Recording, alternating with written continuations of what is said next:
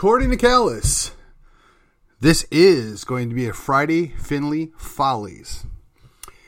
And I just want to let you know that I have so many different things that I could spend time on tonight, but I have decided that this is the last weekend before early voting that I was morally obligated to bring this to light.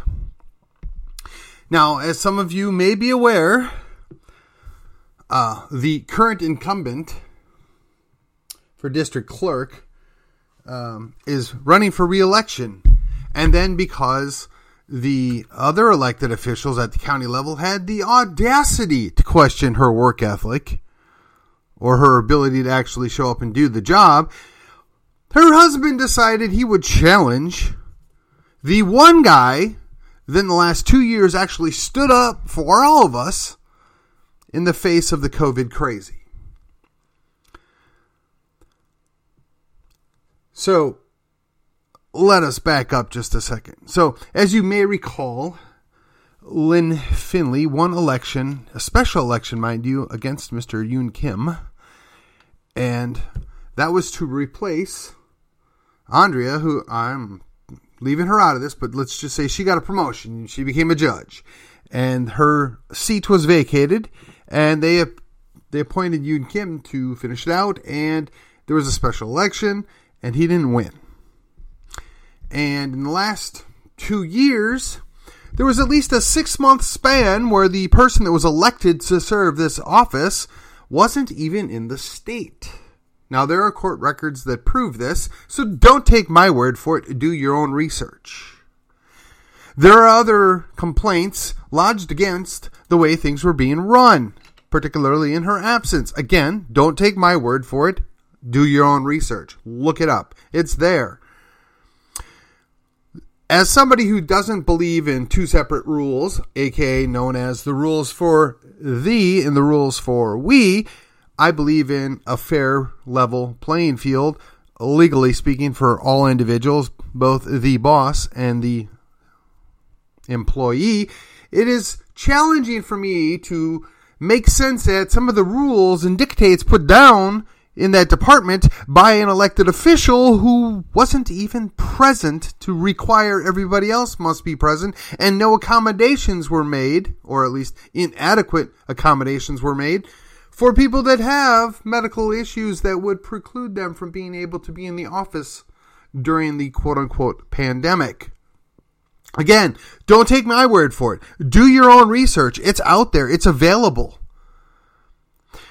There should be no question in your mind when all the elected officials always, uh, always is too strong a word. All right. Most every time an elected official runs for reelection, if they're in good standing with their fellow elected officials, they will receive their endorsement. Either blatantly in your face endorsement or at least an oblique in casual reference to my knowledge, that has not occurred from any elected official on behalf of Lynn Finley. Now, you may recall the current revolt put out a, I guess you would call it an article after the last uh, debate that was done by the uh, RCCC. And while I won't be as rude as the article was, it was extremely funny. The the fact of the matter is, is there are some serious problems there there are three qualified candidates running to replace her. My suggestion is is you do your own research and pick the one that best suits you, the one that you think will do the best job, perhaps the one that will actually show up to do their job. And while some of you may be rightfully concerned, well, we haven't a lawyer in that role now, do we we might want to keep a lawyer in that role. We don't need a lawyer to do non-lawyer work. I'm just saying. It's a record keeping job. Managing record keeping, for that matter. All three of the other candidates are more than capable of doing that. Again, pick your own. In this case, the devil you don't know is truly better than the devil you do. Which then brings me on to the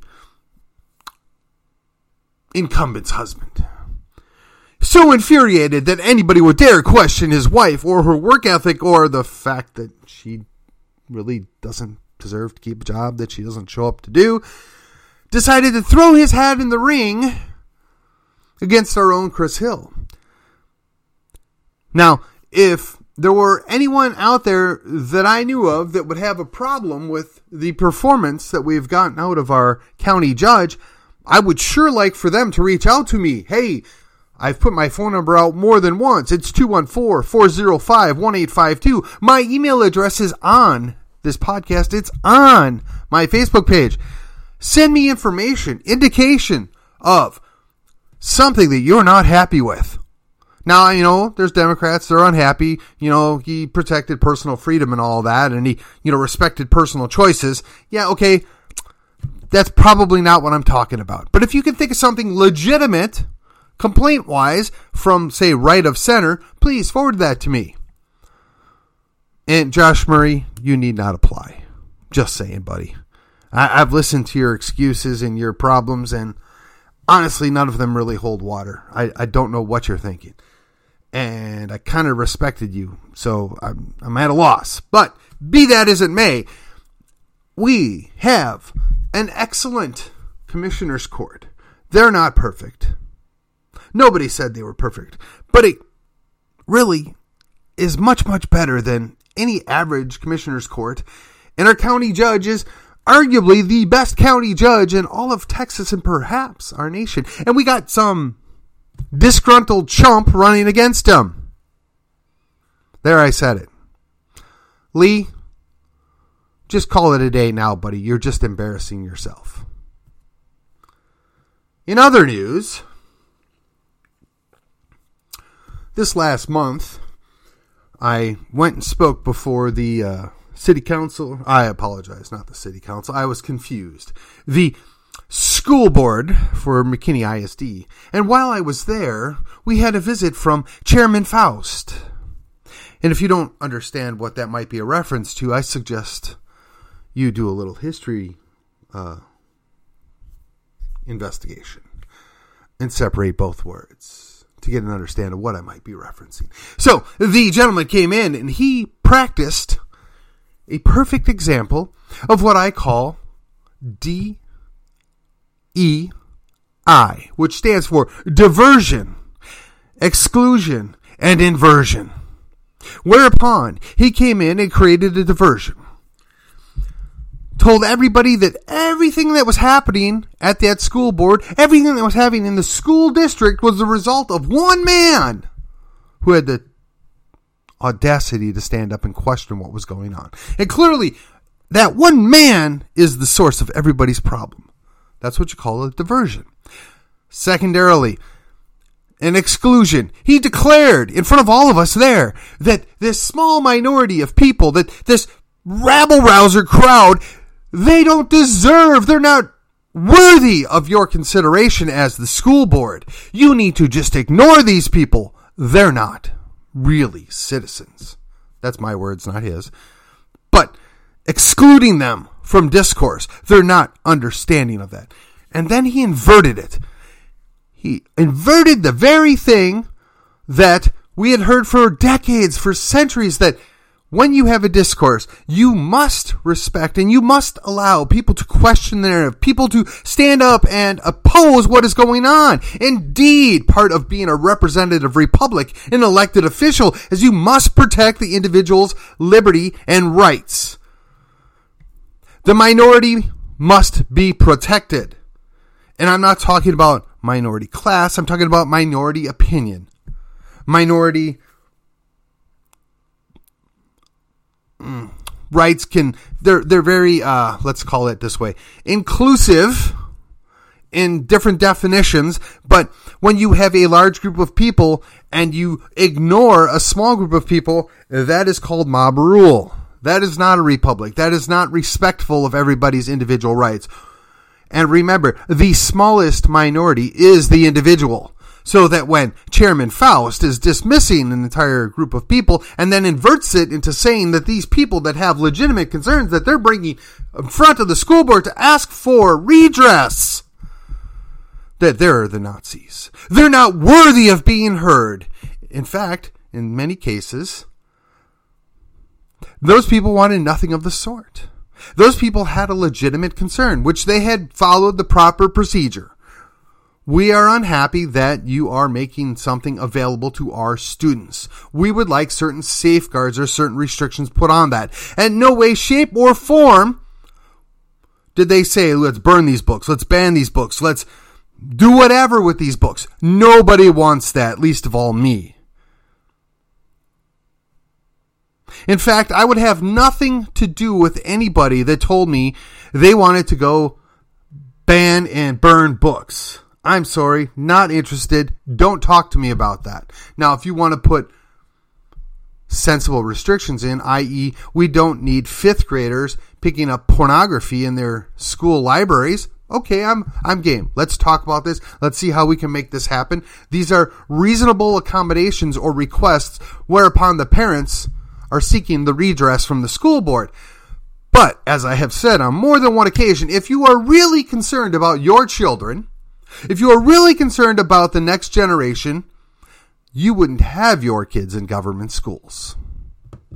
You wouldn't send your children to Rome and expect to get non Romans coming back to you, to paraphrase Dr. Voddie Baucham. Ladies and gentlemen, whether it's